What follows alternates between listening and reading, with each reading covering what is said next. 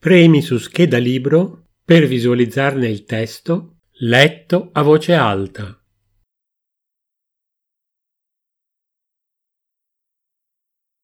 Camilleri Andrea Magaria. Emozioni Fiaba Poesia.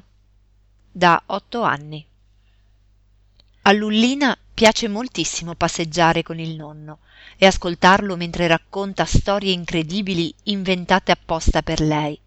Ma un giorno il nonno si accorge che la sua piccilindra è distratta e pensierosa e quando le chiede cosa non va lei confessa.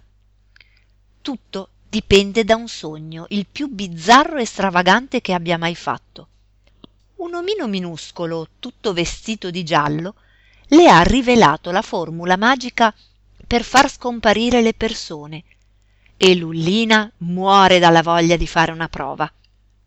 In questa favola sorprendente e con tre possibili finali, il maestro Andrea Camilleri celebra la fantasia e la curiosità dei bambini.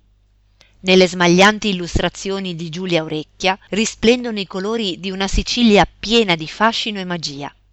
Tipograficamente è un album illustrato, con il testo rigorosamente incluso dentro le figure.